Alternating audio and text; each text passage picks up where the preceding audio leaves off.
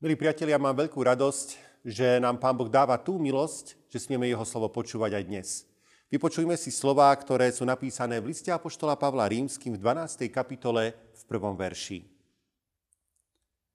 Prosím vás teda, bratia, pre milosrdenstvo Božie, vydávajte svoje telá v živú, svetú, Bohu príjemnú obeď, vašu rozumnú službu Bohu.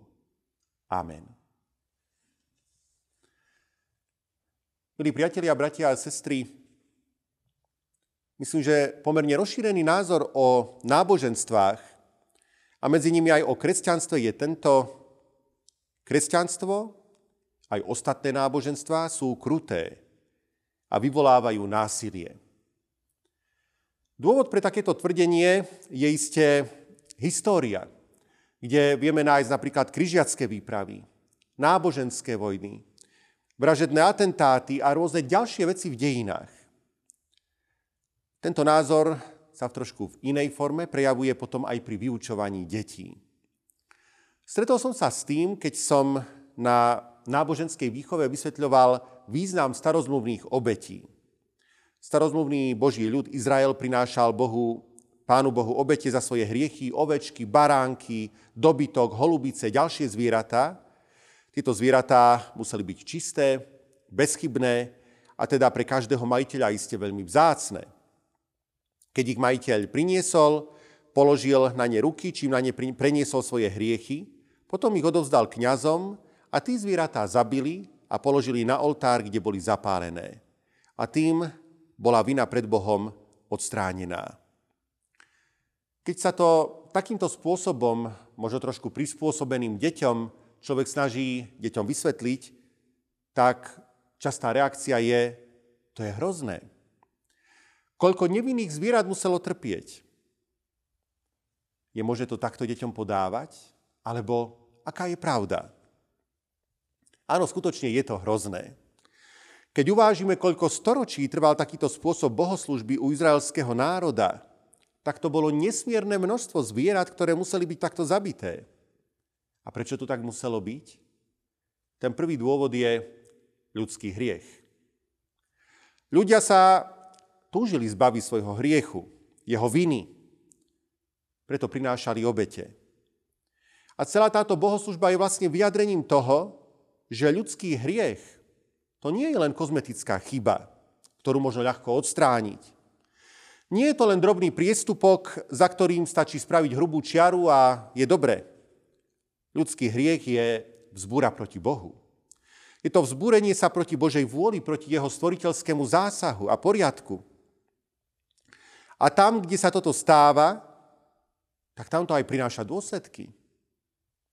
Napríklad v podobe zvierat, ktoré si to odnesú, ale aj v podobe vojen, ktoré ničia životy ľudí, krajiny a prírodu, v podobe rozvodov, ktoré ničia životy rodičov a detí, podobe zničeného životného prostredia a tak ďalej. Hriech ničí. Ničí dobré veci okolo seba, zanecháva hrozné následky a obete sú toho vyjadrením. Čo máme teda povedať? Je náboženstvo násilnícke? Je to Boh, ktorý je krutý? On sám na viacerých miestach písma vyjadril, že nechce obete, že chce úprimnú poslušnosť a že mu je skutočne ľúto každého jedného hriechu, každej jednej neposlušnosti, každého nevinného života, i toho zvieraťa. A to dokázal, keď poslal dokonalého baránka pána Ježíša Krista. On priniesol obeď za nás raz navždy. Sám seba obetoval na Golgote. On, dokonalý baránok, ktorý nikdy hriechu neučinil, niesol hriechy všetkých nás, bol ukrižovaný, umrel spolu s našimi hriechmi a potom na tretí deň vstal. To je obeď, ktorá už navždy stačí. Boh sám to bol, ktorý zastavil zabíjanie zvierat. Boh sám zasiahol, aby mohlo skončiť násilie. A on sám zasiahol, aby sa skončilo aj s tým, s tou prapôvodnou príčinou toho všetkého, a to s hriechom. A toto Božie milosrdenstvo prinieslo novú možnosť. Možnosť novej poslušnosti. Pretože tam, kde Boh dáva do srdca úprimnú vieru, že obeď pána Ježíša Krista je skutočná vykupiteľská obeď, tam človek zrazu nechce robiť dovtedajšie veci.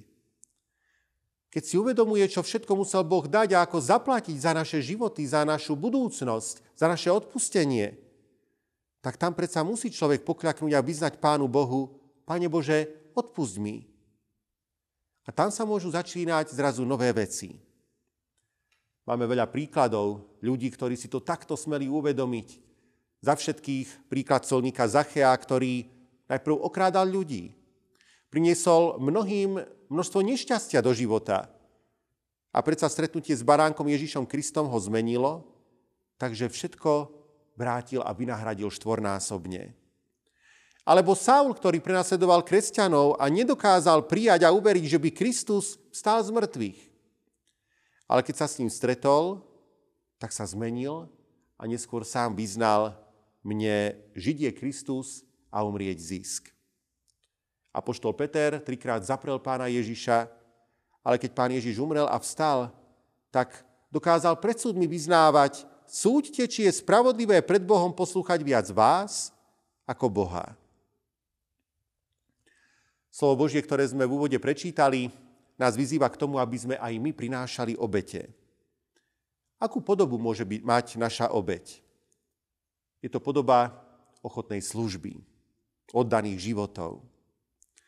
Že napríklad dáme svoje ústa Ježišovi, aby nehovorili viac nadávky, neslušné slova, ale aby hovorili o jeho spáse, aby potešovali, aby povzbudzovali, napomínali, karhali že dáme svoje ruky, aby hladili, pomáhali, spájali sa k modlitbám, otvárali Bibliu.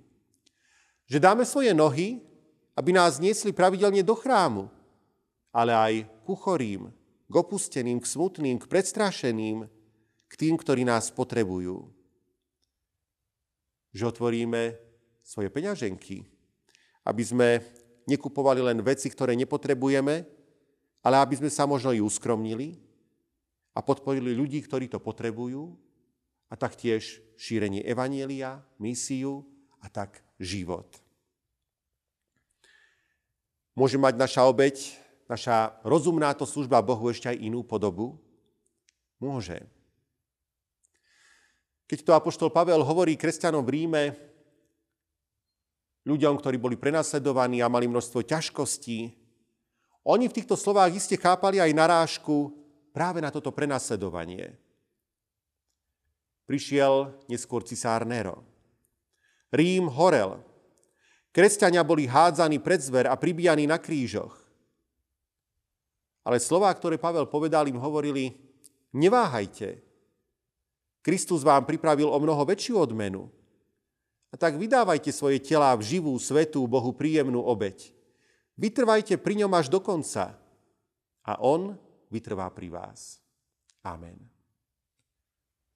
Pomodlíme sa v duchu a pravde takto.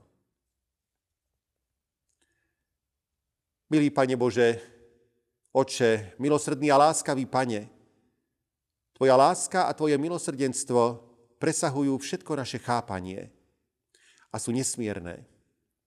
Ty vidíš nešťastie ľudí, ich hriechy a zlé vzťahy práve tak, ako nevinne zabíjané zvieratá. Ďakujeme Ti, že to všetko si zastavil a zmenil v obeti nášho pána Ježiša Krista. On sám dobrovoľne vydal seba ako obeť za naše hriechy. V ňom si nás dokonale zmieril so sebou. Prosíme ťa o dar Ducha Svetého, aby sme v Teba úprimne verili a boli tak novým stvorením. Aby sme nežili viac v predchádzajúcich hriechoch. A ak zlyhávame, aby sme ťa prosili o odpustenie. A tiež ťa prosíme, aby si nás prijímal do svojej ochotnej služby a tiež, ak by prišlo nám trpieť pre vieru a znášať prenasledovanie ťažkosti, či dokonca aj smrť, i vtedy stoj pri nás a mocne nás posilni, aby sme neváhali, ale mali vždy pred očami nebeskú odmenu, ktorú si nám pripravil. Amen.